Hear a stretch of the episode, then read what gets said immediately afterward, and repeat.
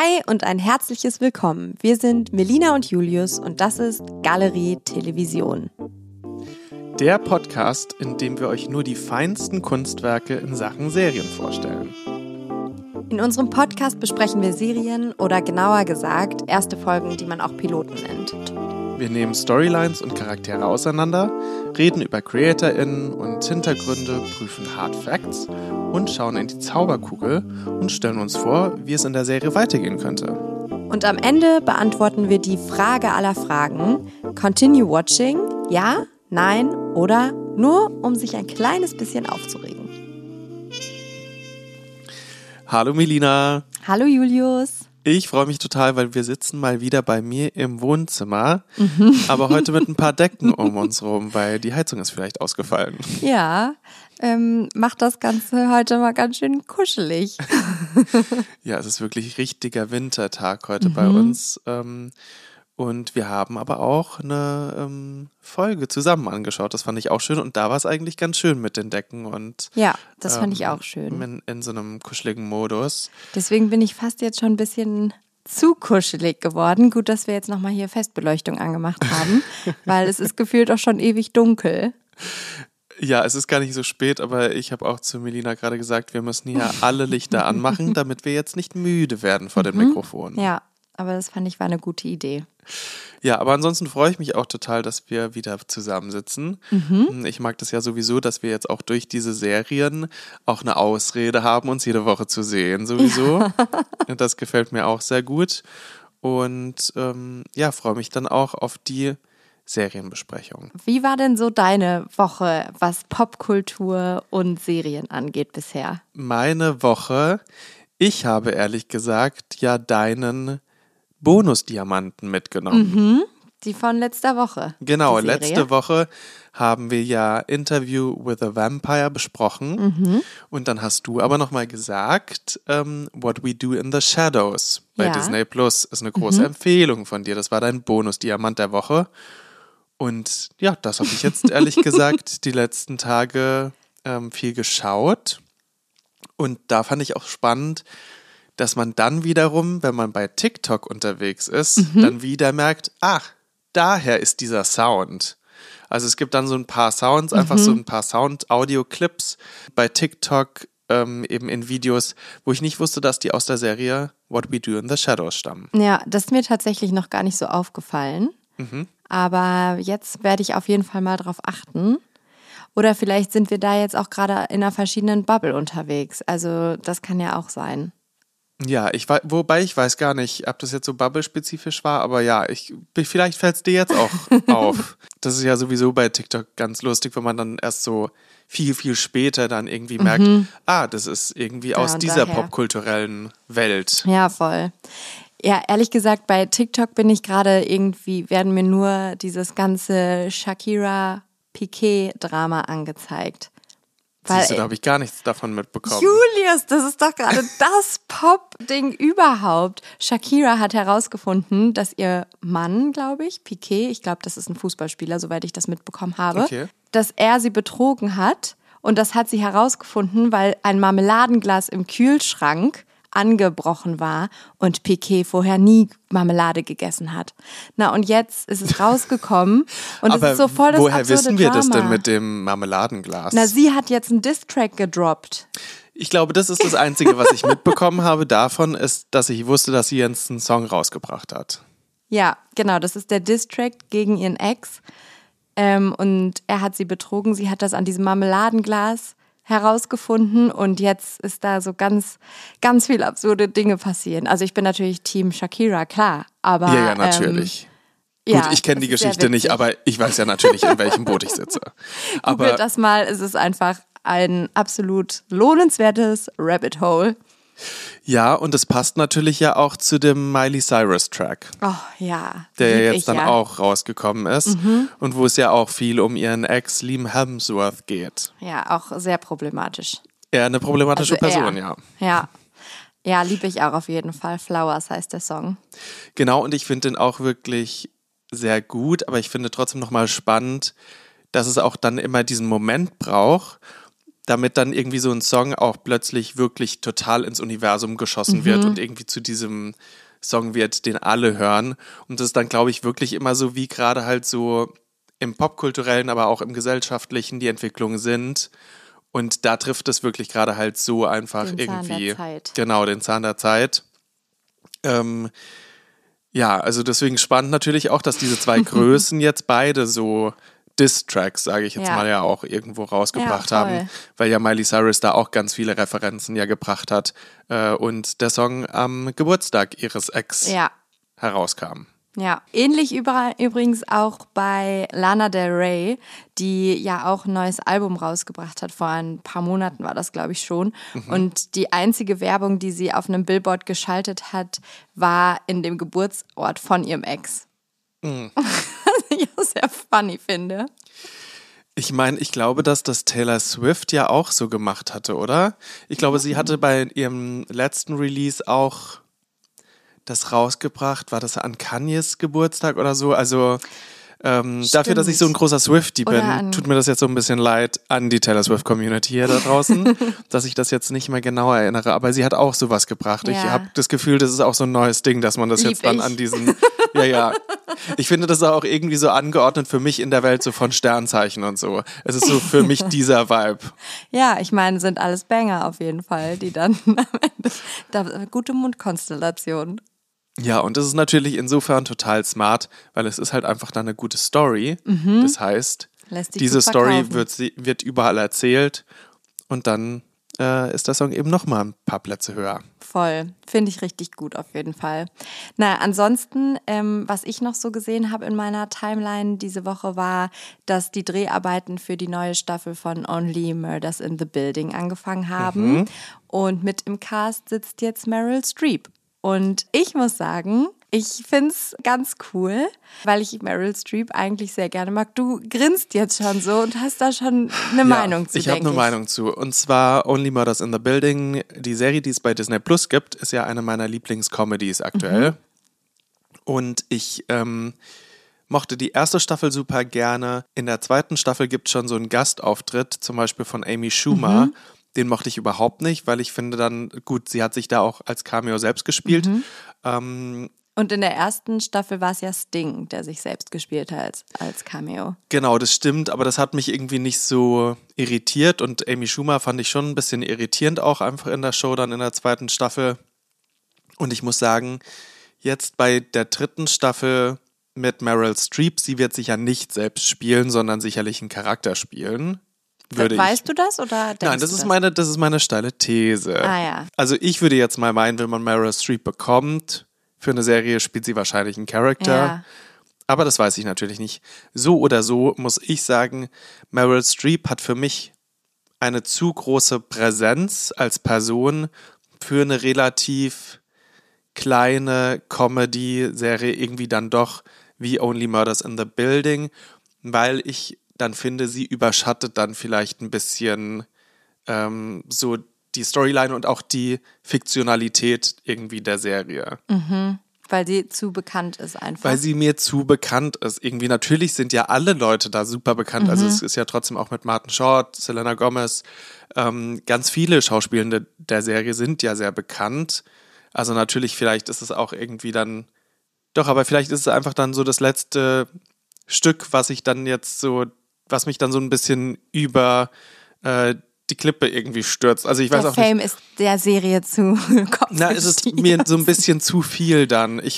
Ja, genau. Also ich glaube wirklich, meine Befürchtung ist, dass sie zu viel Raum einnimmt. Okay.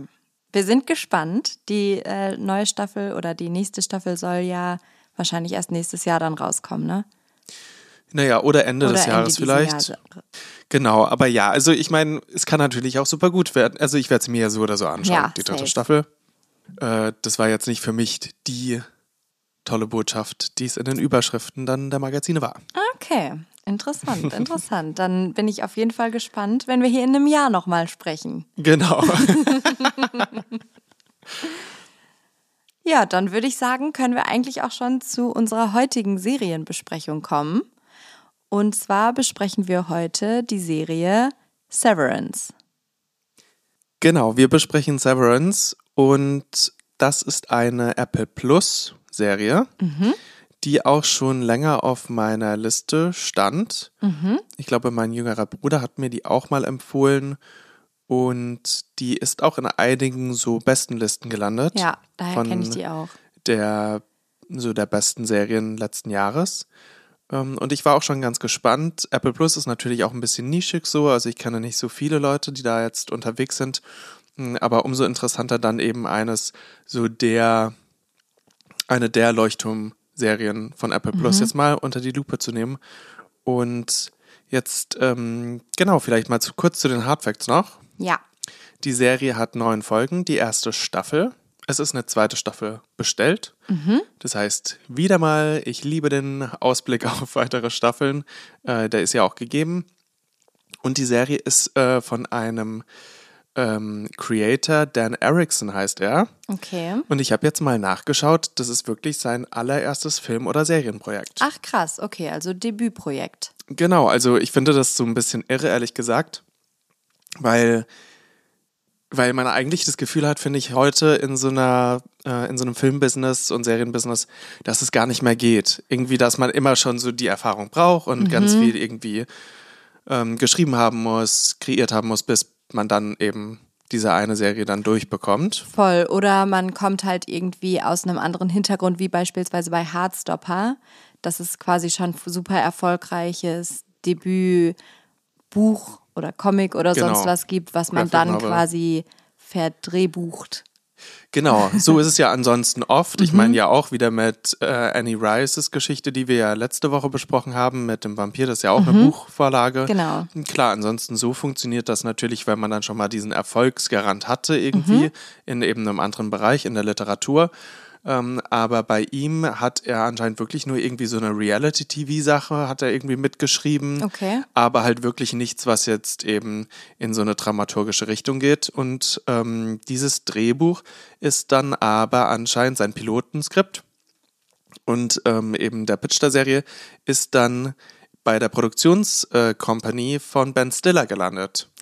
Ah ja, stimmt. Den habe ich dann nämlich auch in den Credits gesehen und war ehrlich gesagt recht überrascht. Weil Ben Stiller hat für die erste Episode Regie geführt und anscheinend ist es dann eben so über seine Produktionsfirma eben entstanden und deswegen hat jetzt Dan Erickson seine allererste Serie. Okay, cool. Also Julius, vielleicht ist doch noch Hoffnung für uns, dass wir einfach mal Ben Stiller und irgendeinen Pitch vorlegen. Ja, total. Also ich meine, ich bin ja immer mal wieder dran. Ich bin ja immer mal wieder dran am Drehbuchschreiben. Insofern, finde ich das ganz spannend. Und genau, die Serie ist als Sci-Fi-Serie wird sie beschrieben. Ja. Genau, Thriller wahrscheinlich ist die Richtung. Und vielleicht gehen wir mal ganz kurz in die Handlung rein. Ja, und zwar ist die Eröffnungsszene folgende, dass wir aus einer Vogelperspektive auf eine Frau in einem Raum schauen und die Frau liegt in der Mitte von einem ovalen Tisch und es ist ziemlich clear, der Raum, und dann hören wir aus Lautsprechern eine männliche Stimme, die sagt, "Who are you?" Und ja, ich finde, das ist auch schon so direkt sehr irritierend, weil man so denkt, okay, wo sind wir hier? Wer liegt hier? Wer spricht hier aus diesem Lautsprecher, der irgendwie auch so retro-chic irgendwie aussieht? Das hat mich direkt an 3 Engel für Charlie erinnert, dieser Lautsprecher. Ah ja. Ja. Hello Angels. Ja, genau. Dann wacht die Frau auf und weiß nicht, wo sie ist und ja, kriegt erstmal so eine Panikattacke irgendwie in diesem Raum und will raus. Genau, verständlicherweise. Ja. Ich meine, ich finde es auch spannend, wie du erzählt hast, wie so der Raum auf dich wirkt, weil eines der ersten Dinge, die ich mir auch aufgeschrieben habe, ist so, dass es alles so eine Retro-Moderne für mich hat. Und das, finde ich, ist irgendwie auch so ein Ding, was super viele Sci-Fi-Serien oder Filme, finde ich, aktuell irgendwie, wie sie die Welt zeigen. Es ist oft irgendwie sowas, was so ein bisschen an eben eine vergangene Zeit erinnert und alles irgendwie so ein bisschen aussieht wie in irgendwie so den 70ern teilweise. Ja. Und dann aber merkt man auch, es gibt immer so moderne Elemente da. Ja, genau, die Technologie da drin ist dann irgendwie modern. Oder das, was damit gemacht werden soll. Die Technologie oder die Sicherheitssysteme oder sowas. Und das merkt man hier auch direkt. Und es hat aber trotzdem auch so ein bisschen für mich einen Madman-Vibe gehabt. Ja. So diese erste Szene direkt. Ja, vom Stil einfach. Genau. Auch der Frau, was sie anhat und so, oder? Genau, was sie anhat. Und dann ist sie ja jetzt in diesem Raum, ist eben irritiert, wie ist sie da gelandet. Und dann werden ihr Fragen gestellt von dieser Stimme über den Speaker. Genau, 5 Fragen werden ihr gestellt. Und sie fragt auch, was passiert, wenn ich sie beantwortet habe. Und dann wird gesagt, it depends on what you answer oder sowas in der Art. Genau. Ja. Und ich sag mal so, sie weiß eigentlich nichts mehr, also sie kann eigentlich keine einzige Frage beantworten. Die Frage ist zum einen, wer bist du? Ich glaube, aus welchem Staat in Amerika kommst du? Welche Staaten in Amerika gibt es? Da kann sie dann einen nennen, Delaware. Genau, und dann... Es sind noch 2 Fragen, genau. Ich kann mich nur noch an eine erinnern, das ist die Augenfarbe ihrer Mutter. Genau, und naja, im Endeffekt sagt sie bei allen... dann weiß ich nicht. Und ihre Antworten werden dann auch nochmal zusammengefasst von der Stimme aus den Boxen.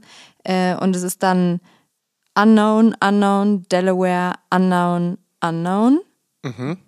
Ja, und dann geht die Tür auf und ein Mann tritt ein, den man noch nicht ganz sieht. Also er steht noch im Schatten und er sagt dann, that's a perfect score. Genau, und dann wird der Titel eingeblendet, Severance. Und dann... dreht sich die Perspektive, weil ab jetzt sehen wir dann die Episode durch die Augen des Mannes, dessen Stimme wir eigentlich vorher nur gehört haben in dieser Situation. Ja. Und jetzt bekommen wir aber mit, wie er eigentlich zu dieser Situation gekommen ist. Eben jetzt an diesem Tag, genau. An diesem Tag, wie er in seine Arbeit reingestartet ist. Wir sehen hier jetzt ihn am Anfang in dieser ersten Szene weinend in seinem Auto. Und dann begibt er sich aber langsam ins Büro und auf die Arbeit. Ja, und was mir da auf jeden Fall aufgefallen ist, ist, dass alles sehr symmetrisch ist. Also ich finde, diese Bilder, die gezeigt werden, sind so komplett gekennzeichnet durch Symmetrie und alles, also alle Einrichtungsgegenstände und so weiter, sind irgendwie immer in einem Blauton. Ja. Und manchmal gibt es noch so kleine grüne oder gelbe Tupfer, aber eigentlich ist alles so sehr plain gezeichnet. Also es gibt nicht viel Schnickschnack, würde ich sagen. Ja, total. Und vielleicht einfach, damit man sich so ein bisschen visuell vorstellen kann, nochmal mehr auch zu dem, was du jetzt sagst. Er kommt dann eben auf diese Arbeit und alles hat auch eben eine Größe und Weite. Und trotzdem auch was Erdrückendes, finde ich. Weil quasi es ist so ein wirklich großes Gebäude, wo er da erstmal reintritt. Er muss da immer wieder sein Badge vorzeigen und dann gibt er auch quasi, man sieht dann auch, wie er eben bei dieser, also genau, das Ganze heißt Lumon Industries, wo er da arbeitet, das sehen wir dann auch direkt und dort sehen wir dann, wie er zum Beispiel bei einem Spind eben seine Sachen so abgibt. Privaten Sachen. Genau, seine privaten Sachen. Und dann nimmt er sich seine Arbeitssachen und dann fährt er einen Aufzug runter in eben den Basement. Und da merken wir auch schon visuell, da verändert sich was. Und ich muss auch sagen, während der ganzen Geschichte schon, quasi ab dem Punkt, dass er überhaupt in dieses große Gebäude tritt, dort dann eben durch diese verschiedenen Sicherheitsstufen geht etc., habe ich mir auch aufgeschrieben, das ist alles schon für mich ein Büro-Horror. Ja. Weil es hat für mich schon so auch eine beklemmende Art gehabt und ich finde, man merkt auch relativ schnell schon, wenn er in diesem Aufzug ist, dann ändert sich das Bild auch so ein bisschen, es wird so ein bisschen wie zusammengezogen eigentlich. Und da merkt man auch so, hier lässt er irgendwie auch so eine Persönlichkeit hinter sich und er hat sich jetzt irgendwie eine neue Persönlichkeit angezogen. Genau. Weil er ja auch eben diesen Switch hat mit diesem Spind. Und dann läuft er ewige Gänge herunter. Ja, wie in so einem Labyrinth. Genau, wie in einem Labyrinth. Und das, ich fand das auch schon so ein bisschen beklemmend wirklich alles, weil das ja auch einfach so das Schlimme ist, wie man sich Büros vorstellt. Mhm, also endlose Gänge, 1000 Kurven, alles trist. Ist so trist, lieblos, ja, plain irgendwie. Also da hing auch nicht mal irgendwie was Schönes an der Wand, ist alles weiß. Genau, es ist ein bisschen so, wie würde man jetzt bei einem Sims-Spiel oder Animal Crossing irgendwie gerade am Start sein und das Haus ist noch nicht eingerichtet. Mhm. Ja, und ich würde sagen, dann beobachtet man ihn so ein bisschen beim Arbeiten, also in verschiedenen Arbeitssituationen. Und da, finde ich, ist auch wieder dieser Retro-Schick irgendwie ganz krass, ja, weil er sitzt dann auch irgendwie an so einem Bildschirm, der nicht flach ist, sondern eher so bauchig. Aber das, was da gemacht wird, ja, ich weiß nicht, irgendwelche Zahlen und die zieht er dann irgendwie auch so ein bisschen aus dem Desktop-Fenster. Also es ist auch ein bisschen komisch. Ja, ich finde auch da wieder, wenn er dann an seinem Arbeitsplatz angekommen ist und arbeitet am PC, ist es für mich ein Mix von der Ästhetik zwischen Snake auf einem Nokia 3310 und dann doch einem sehr modernen iOS-System, was man auf einem Apple-Handy sehen würde. Ja. Also auch da ist für mich wieder dieser Kontrast oder Mix zwischen diesen Welten und ich finde auch am Anfang habe ich zumindest nicht verstanden, was da überhaupt hier gearbeitet wird, über was die reden. Es wird auch recht wenig gesprochen eigentlich. Genau, aber es sind dann schon Arbeitskolleginnen auch da, aber da versteht man jetzt auch den Kontext erstmal nicht. Total. Was man dann versteht, ist irgendwie eigentlich, dass er ja dann ins Büro seiner Chefin gerufen wird. Mhm. Die wird gespielt von Patricia Arquette. Mhm. Die ich ja auch sehr, sehr gerne mag als Schauspielerin. Immer wenn ich sie sehe, freue ich mich, weil ich dann weiß, sie ist eine Person, die irgendwie aus einer Rolle sehr viel machen kann. Mhm. Genau, dann ist sie auch, es ist eigentlich alles auch so ein bisschen weird. Mhm. Ich finde, man versteht am Anfang immer so ein bisschen was zu, was jetzt gerade vielleicht abgeht, aber auch nur die Hälfte. Genau, weil ich finde, es sind dann schon so typische Office-Abläufe irgendwie. Mhm. Man wird ins Büro der Chefin, des Chefs gerufen und jetzt wird einem dann mitgeteilt, man ist befördert worden. Genau, also weil das wird ihm dann mitgeteilt. Genau, aber es werden die ganze Zeit so kleine Referenzen gegeben, die man einfach nicht versteht. Genau, auch hier wird nämlich zum Beispiel auch erwähnt, dass er jetzt seinen Freund Petey ersetzt, der anscheinend diese Rolle vorher hatte und der aber gar nicht mehr da ist. Und da weiß man natürlich dann auch nicht, wie ist denn da die Vorgeschichte. Wobei man sagen muss, dass jetzt Mark Scout, wie er übrigens heißt, der Charakter, über den wir jetzt gerade sprechen. Genau, das findet man dann auch noch heraus. Mark genau. S. Dass er auch nicht weiß, warum Pete jetzt nicht mehr dort arbeitet. Genau. Also deswegen ist man eigentlich auch mit ihm so im Dunkeln und dann ja auch noch mit der Frau von der Anfangsszene, weil die kommt nämlich jetzt ins Spiel. Er ist nämlich ja jetzt Department Head und jetzt sehen wir die andere Seite der Eröffnungsszene. Und zwar, wie er nämlich jetzt sich so einarbeitet und sie hier befragt. Also er jetzt auf der anderen Seite des Mikros ist. Und da bekommen wir auch mit, sie heißt Hallie R. Genau. Und was ich hier ganz spannend fand, war, dass man ja in der Anfangsszene dachte, okay, die Person, die hier durch das Mikrofon oder die Box spricht, die hat total die Ahnung von dem, was sie macht. Mhm. Und jetzt aber durch diese andere Brille sieht man, dass Mark eigentlich nur von einem Skript abliest.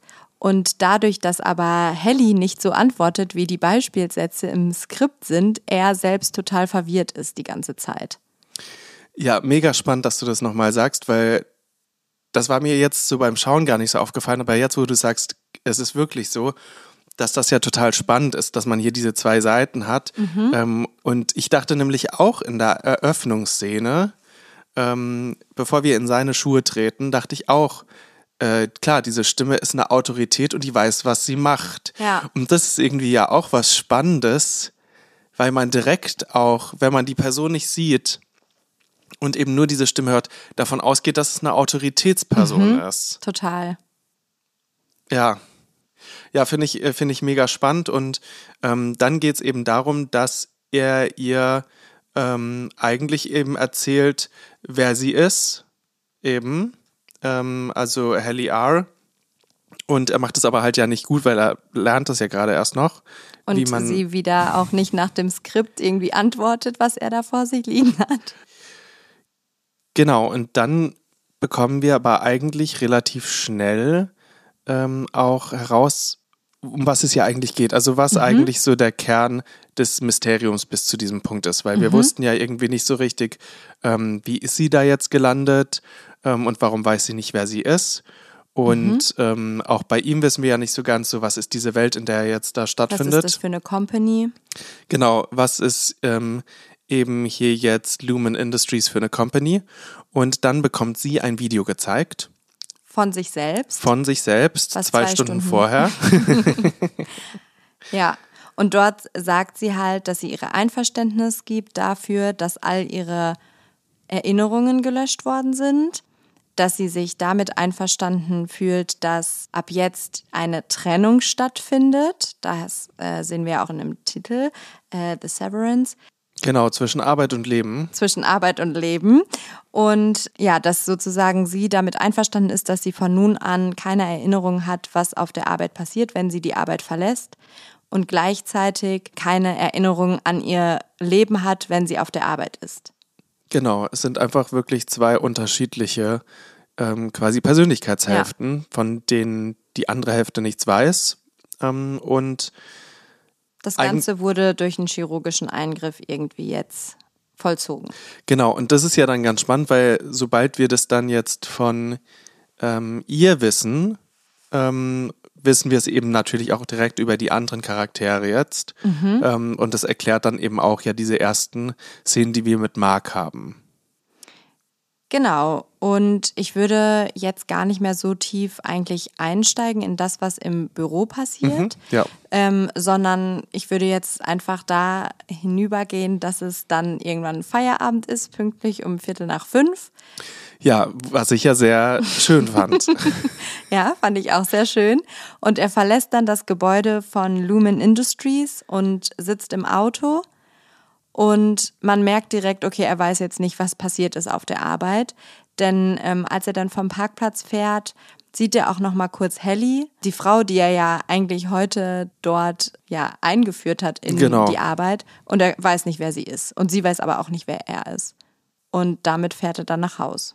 Und man sieht so ein bisschen halt einen Ausschnitt aus seinem Leben, also wie er eben jetzt einen Abend verbringt. Und ich muss sagen, das hat für mich so eine Sci-Fi-Art, die ich immer nicht so ganz verstehe. Ich weiß nicht, ich finde, häufig ist das irgendwie so, dass in so Dystopien dann auch, oder ich meine, das sieht ja jetzt alles relativ normal erstmal aus, aber dass das so ein bisschen traurig gestaltet ist. Naja, ich finde halt, an sich sieht es jetzt gar nicht so krass anders aus als im Büro, weil so, ich finde, die Farben waren genau gleich. Es war irgendwie auch nirgendwo Shishi oder sowas an den Wänden oder sonst was. Alles war nur funktionell dort, wo, also so sein Haus ist auch nur so funktionell eingerichtet. Ja, hatte auch irgendwie so gar keine Individualität und das fand ich irgendwie ganz spannend. Auch so diese Reihenhaus-Ästhetik, es war auch alles so, diese gleiche Symmetrie irgendwie, fand ich, wie auch schon im Büro.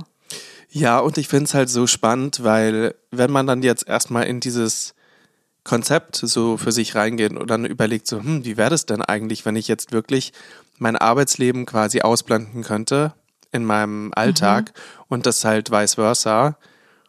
Eigentlich finde ich das ja einen mega spannenden Gedanken dann. Und dann würde ich aber irgendwie denken, dann bin ich eigentlich befreiter, weil ja quasi zum Beispiel mein Arbeitsstress und das Ganze, an das kann ich mich ja nicht erinnern, wenn ich jetzt dann zu Hause die Füße hochlege auf dem Sofa.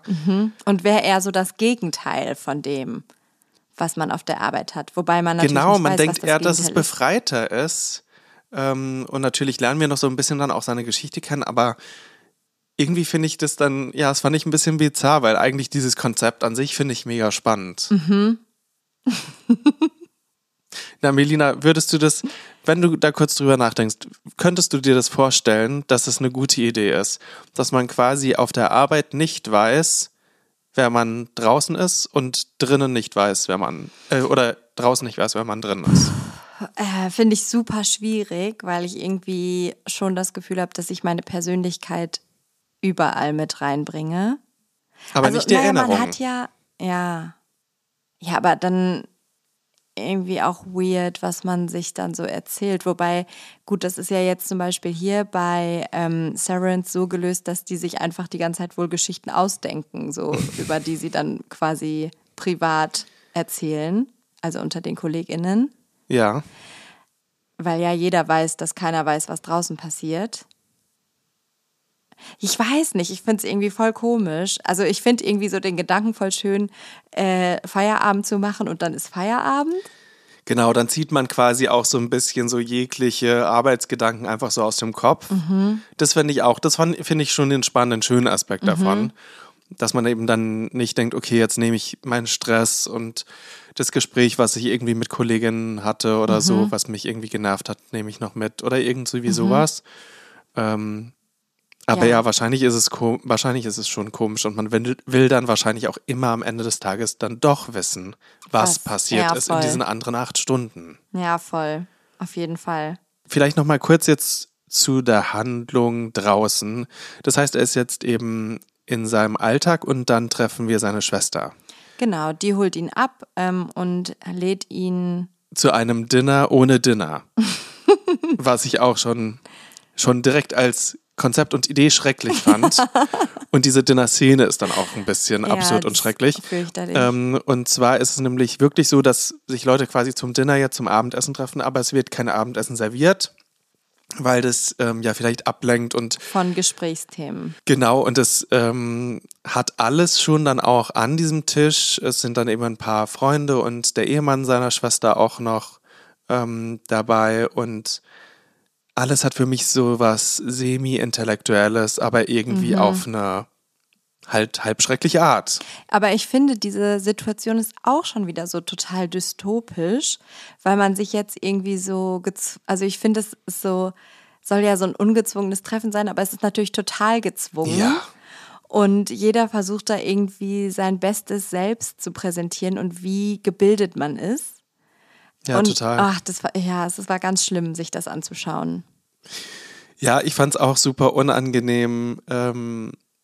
Ja, es ist auch so ein bisschen, ich bin natürlich gespannt, was die Serie insgesamt sagen will, auch ausdrücken will quasi über unsere Gesellschaft, weil ich finde eigentlich, dass es sich dann auch nochmal danach merkt man ganz gut, wie vielleicht verkopft oder ja, wie zu ernst sich da genommen wird, ist nämlich, wenn der Abend auch vorbei ist, also das Dinner ist ohne Essen vorbeigegangen und alle nach Hause und jetzt schläft Mark eben bei seiner Schwester und ihrem Ehemann und seine Schwester ist schwanger und deswegen haben sie schon ein Kinderzimmer eingerichtet und in diesem Kinderzimmer stehen 3 Betten. Eins quasi wirklich ein Kinderbett? Genau, eins für so ein Baby wirklich schon, dann ist ein Kinderbett für ein älteres Kind quasi schon designt in der Form eines Autos, so wie man sich das eigentlich wahrscheinlich viele gewünscht haben als Kinder, so einen Rennwagen zu haben als Bett. Und dann eben ein, sage ich mal jetzt, Standard-erwachsenes Bett. Und warum das so ist, sagen sie dann eben, damit das Kind sich dann immer selbst entscheiden kann, in welcher Phase es jetzt ist und eben selbst entwickeln kann, damit es nicht irgendwie noch traumatisiert wird, weil es eben ein Bett vorgeschrieben bekommt, in dem es zu schlafen hat. Ja, ja, das fand ich auf jeden Fall auch sehr spannend und ich finde, das ist auch, beschreibt so ein bisschen auch die Komik irgendwie der Serie, diese Szene, weil ich finde, die ist an sich schon sehr ernst, sehr ruhig, aber dann kommen halt solche Momente auf, über die man dann als zuschauende Person auf jeden Fall lachen muss. Ja, voll. Ja, das finde ich auch spannend und ich fand da aber auch schön, dass er und seine Schwester haben irgendwie ein ganz gutes Verhältnis. Ja, voll. Und er kann das dann auch mal zu einem Witz machen. Also man merkt schon, vielleicht nehmen nicht alle das hier so ernst, aber so scheint ja trotzdem der gesellschaftliche Konsens zu sein, zum Beispiel. Also das ist ja nochmal Next Level nach irgendwie Helikoptereltern. Ja, voll.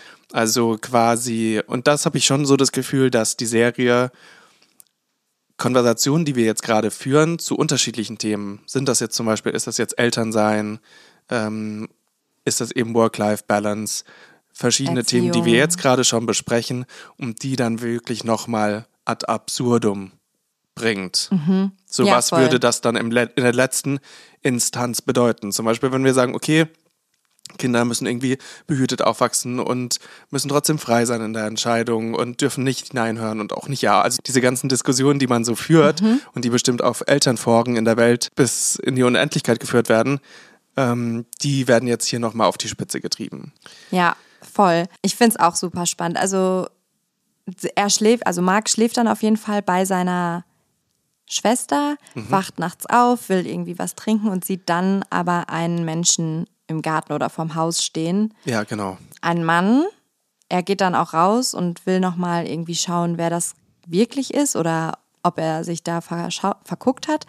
Und dann ist der Mann aber weg. Und am nächsten Tag geht Mark dann essen und auf einmal kommt dann dieser Mann, der in der Nacht zuvor im Garten stand, zu ihm an den Tisch. Genau, also Mark sitzt dann in so einem Diner. Und dann kommt diese Person dazu und dann... Es stellt sich heraus. Ja, stellt sich schnell heraus. Es ist Petey, sein quote-unquote bester Freund auf der Arbeit, den er aber natürlich überhaupt nicht erkennt, weil diese zwei Leben getrennt sind. Genau, Mark kann sich nicht erinnern und Petey sagt dann Mark quasi, dass er Dinge herausgefunden hat. Ja. Und es ist alles nicht so, wie es scheint. Und will ihm jetzt da quasi helfen, auch rauszukommen. Mark versteht aber nicht, warum. Und das ist dann eigentlich auch das, wie dann die Episode mehr oder weniger endet. Also Petey schiebt ihm dann einen Brief zu mit einer Adresse, wo dann Mark vermeintlich alles herausfinden kann über Lumon Industries. Genau. Und das ist natürlich dann so, ja, dieser Moment, ne, der jetzt alles aufmacht und jetzt stehen da plötzlich ganz viele Fragezeichen. Ja. Weil wir ja auch zum Beispiel nicht wissen, was da überhaupt entsteht bei Lumon Industries. Also das hat man zumindest in dieser ersten Episode ja gar nicht verstanden. Oder entsteht da überhaupt irgendwas? Genau, oder ist es halt zum Beispiel ein Experiment einfach nur. Ja, ich fand dann tatsächlich das Ende, weil ich war so am Anfang, war ich schon so, okay, wow, was passiert hier? Und dann am Ende fand ich so, okay, das ist die Route, die wir hier gehen. Das ist so, fand ich so ein bisschen so, okay, it's the typical Dystopien. Ja, und ich finde auch ehrlich gesagt, genau, vielleicht komme ich da schon zu so meiner... Zauberkugel? Na, zu meiner Zauberkugel... Ja, lass in die Zauberkugel reingehen. Okay, dann schauen wir direkt jetzt in die Zauberkugel. Ja, also Melina, ich sag dir, wie es ist. Ich sehe in der Zauberkugel gar nicht so viel, nämlich. Okay, bei dir ist nur Rauch. Na, weil ich sag mal so, ich fand diese erste Episode, ich fand viele Sachen ein bisschen vorhersehbar. Innerhalb der Episode, weil ich zum Beispiel direkt, ich finde, es werden einem oft schon so kleine Hints hingeschmissen, so kleine Hinweise, was jetzt so passieren wird. Zum Beispiel, dass es diese Trennung gibt, der Persönlichkeit, Leben und Arbeit. Ich finde auch relativ schnell wird irgendwie, also wenn man diese Person dann zum Beispiel im Garten der Schwester sieht, denkt man sich auch direkt, das wird Petey sein. Es ist jemand von der Arbeit und das wird, Also ich finde, das sind alles irgendwie so Sachen, die waren relativ vorhersehbar. Und jetzt ist es für mich aber nicht so klar, weil ich denke, es kann in so viele Richtungen gehen, was quasi dahinter steckt. Hinter diesem Lumon Industries. Ich glaube, da bin ich auch ein bisschen zu wenig in Sci-Fi-Serien drin und Filmen und Büchern. Also das sind gar nicht so das Genre, was ich am meisten jetzt konsumiere oder wirklich viel konsumiere. Deswegen bin ich da eigentlich eher gespannt, wie es mich überraschen könnte. Aber wie ist es denn bei dir? Siehst du dann, wenn du jetzt in die Kugel schaust, da ein paar Punkte irgendwie für dich relativ klar, wo du denkst so, ich denke, so wird's laufen?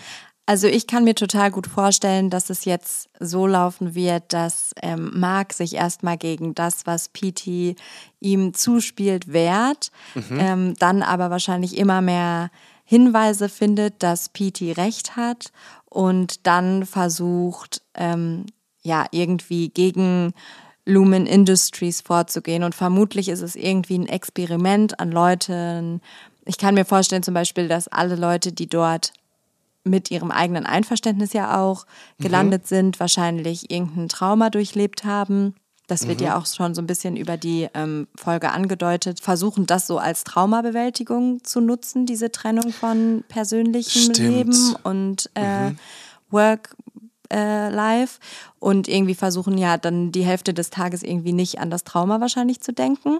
Und da finde ich nämlich eigentlich auch ganz spannend, weil ich finde, alles, was so wir von der von diesen Arbeitsabläufen sehen, es ist irgendwie so alles so sinnfrei. Das habe ich ja ganz zu Anfang auch schon gesagt, dann, dass er dann da am Laptop oder am PC sitzt und da irgendwie so Zahlen wie so aus dem Desktop herauszieht. Ja. Das ergibt eigentlich überhaupt gar keinen Sinn und das ist so ein bisschen so, okay, ist das hier nur so eine Beschäftigungstherapie mäßig? Also, aber ja, da steckt wahrscheinlich ein größeres Ziel hinter und das sehe ich jetzt natürlich noch nicht. Da bin ich gespannt.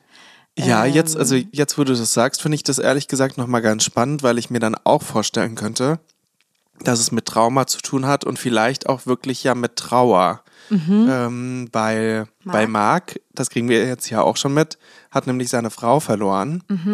Und seine Schwester sagt auch in einem schönen, eigentlich ruhigen Moment dann zu ihm, 8 Stunden zu vergessen, ist nicht dasselbe wie heilen. Und wir sehen eigentlich ja auch, glaube ich, Hallie, wenn wir sie draußen sehen, hat sie weiße Blumen meiner Meinung nach in der Hand. Ja, Lilien, ne? Genau, ich weiß nicht mehr welche Art, aber ich finde, das sieht schon auch so ein bisschen so aus, als würde sie zu einer Trauerfeier gehen. Also vielleicht hat es auch wirklich dann spezifisch mit einem Trauma zu tun und mit dem eben eine Person zu verlieren. Ja, das könnte ich mir auch gut vorstellen. Ja, also genau, dann und wahrscheinlich wird das aber alles dann Teil eines größeren Experiments, sozialen Experiments, was dann irgendwie von dieser Lumon Industries geplant wird sein. Und ich finde auch an diesem Abend da, an diesem Dinner ohne Dinner Abend, wird ja auch ganz kurz thematisiert, dass Marc Teil von Lumon Industries ist und dass er sich auch dafür entschieden hat, quasi diese Erinnerungen zu vergessen. Das heißt, dass sozusagen die Gesellschaft, das ist halt kein Geheimnis für die Gesellschaft, das fand ich irgendwie auch schon ganz spannend, weil ich finde, so welche Sachen werden dann oft geheim gehalten eigentlich für den Großteil der Gesellschaft. Und da meine ich rausgehört zu haben, dass Lumon Industries offiziell so eine Art Pharmaindustrie ist oder Pharmakonzern. Aber ich habe auch das Gefühl, dass sie da so unterschiedliche Industries durchgegangen sind und es gar nicht so klar wird, was denn eigentlich jetzt in welchem Bereich Lumon Industries ist.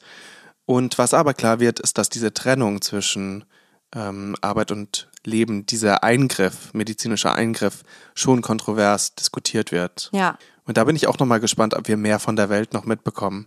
Also ich fand zum Beispiel spannend, ob ich dann mal eine Zeitung dann zum Beispiel sehe, wo das eine Überschrift ist. Also so war es auch.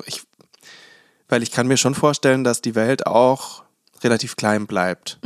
Dass mir quasi nicht ein großer Einblick in die Gesellschaft gegeben wird, weil das ja dann auch vielleicht ein bisschen zu frei wäre, sondern dass ich eigentlich in diesen Bürogängen und in der Reihenhauswohnung und vielleicht noch halt in der Wohnung bei der Schwester irgendwie so ein bisschen wie in seinem Leben gefangen bleiben soll als zuschauende Person.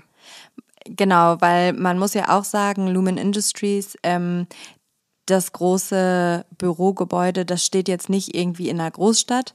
Das ist schon eigentlich irgendwo im Nirgendwo. Das sieht man mal aus so einer Vogelperspektive. Und drumherum sind dann halt Siedlungen und da lebt dann zum Beispiel auch Marc. Ja. Genau. Julius, was sagst du denn? Bist du hooked? Continue watching. Ja, nein oder nur, um dich ein kleines bisschen aufzuregen? Ich würde sagen... Ja, ich würde es auf jeden Fall weiterschauen. Und ich glaube, ich habe auch Lust, das nach unserer Aufnahme noch zu machen. Okay. Und das hat ja dann wirklich für mich dann immer was zu bedeuten, weil dann merke ich die Dringlichkeit für mich, dass ich jetzt wissen möchte, wie es weitergeht. Aber auch ehrlich gesagt jetzt ein bisschen, weil du jetzt in der Zauberkugel das so aufgemacht hast für mich. Also hätte ich die jetzt alleine geschaut und hätten wir nicht darüber geredet. Weiß ich gar nicht, ob ich jetzt dann so denken würde, da gehe ich jetzt direkt wieder rein. Aber jetzt denke ich mir, wenn Medina jetzt da auch die Ideen hat und das vielleicht in so eine Traumarichtung oder so geht, da möchte ich jetzt das schon wissen. Und auch, und das sind zwei Sachen für mich, einerseits eben wirklich so diese Optik und so und auch die Musik. Die Musik fand ich auch sehr gut. So, es sind immer so kleine Melodien. Und ich mag einfach diese Retro-Moderne. Und dann ist es für mich Adam Scott, der Hauptdarsteller nämlich. Das ist der Schauspieler dahinter. Der hat bei Parks and Recreation zum Beispiel mitgespielt. Den mag ich sehr gerne. Und dann ist es eben nochmal Patricia Arquette, die eben mitspielt. Und wo wir jetzt auch eine kleine Vorahnung bekommen am Ende der Episode, dass sie eine große Rolle spielen wird. Insofern bin ich auf jeden Fall... Ich bin hooked. Wie ist es denn bei dir, Melina? Ja, also ich muss sagen, ich war während des Schauens irgendwie zwiegespalten, weil ich eigentlich dachte, okay, spannend, aber irgendwie war ich auch zeitweise richtig lost. Das hat sich dann so ab Mitte der Episode irgendwie aufgeklärt so ein bisschen, aber da wir drüber gesprochen haben, habe ich auch total Lust zu sehen, wie es weitergeht einfach, was jetzt zum Beispiel Lumon Industries böse macht, weil die werden ja wahrscheinlich böse sein. Ich muss sagen, ich wurde auch total stark erinnert an Don't Worry Darling, weil ich finde, da gibt es ja auch diese Welt, dass dann Leute zur Arbeit fahren, man weiß nicht, was da wirklich gemacht wird und auch so das Privatleben und das Arbeitsleben dort sind ja auch so komplett voneinander getrennt und man darf nicht drüber sprechen. Da ich den Film eigentlich ganz gut fand und die Thematik an sich spannend finde, würde ich schon weiterschauen. Mich hat es auch so ein bisschen erinnert an den Roman The Heart Goes Last von Margaret Atwood. Da ist es nämlich auch ähnlich. Also das spielt auch in so einer Welt, wo irgendwie Arbeit und Privatleben komplett getrennt sind. Und das Buch fand ich auch sehr gut. Und ja, ich finde es irgendwie spannend jetzt zu sehen, was die Serie Severance mit der Thematik macht und wie die sich vielleicht abhebt von dem Stoff, den es sonst so gibt. Total, und weil du gerade Don't Worry Darling gesagt hast, bin ich jetzt auch nochmal gespannt, weil ich den Film auch gut fand, aber mir dieser Twist am Ende quasi, da geht es ja dann immer dann auch darum, wie wird das jetzt aufgedeckt, was steckt da eigentlich dahinter, der hat mir da nicht gut gefallen. So, das fand ich eigentlich so das war für mich der Schwachpunkt des Films. Insofern, ja, bin ich jetzt auch wirklich gespannt. Aber ich würde jetzt auch sagen, nachdem wir jetzt so drüber geredet haben, würde ich das als Empfehlung aussprechen, das mit einer anderen Person zu schauen. Ja. Ich glaube, dann ist es nochmal... Dass man sich austauschen kann. Genau, und so ein bisschen rätseln kann und so ein bisschen einfach irgendwie so, schau mal da, wie das aussieht und so sich sowas zeigen kann gegenseitig. Ich finde, das ist irgendwie eine gute Serie für zwei oder mehr Personen und so ein Conversation Piece. Ja. Finde ich auch. Total. Ja, also ich würde mal wieder sagen, wie bisher, glaube ich, in jeder Episode, würde ich eine Empfehlung aussprechen. Ich finde, das ist mal wieder ein kleines Kunstwerk und ein kleiner Diamant, diese erste Episode von Severance. Und wenn euch jetzt unsere Episode gut gefallen hat hier bei Galerie Television, dann würden wir euch noch einmal bitten, uns fleißig weiter zu empfehlen, euren FreundInnen von uns zu erzählen, uns vielleicht auf Instagram mal zu teilen und natürlich fleißig 5-Sterne-Bewertungen auf diversen Podcast-Plattformen abzugeben. Ja, das würde uns total freuen und ansonsten war das unsere Episode heute. Ich freue mich schon wieder auf nächste Woche. Wenn es wieder heißt. Galerie Television.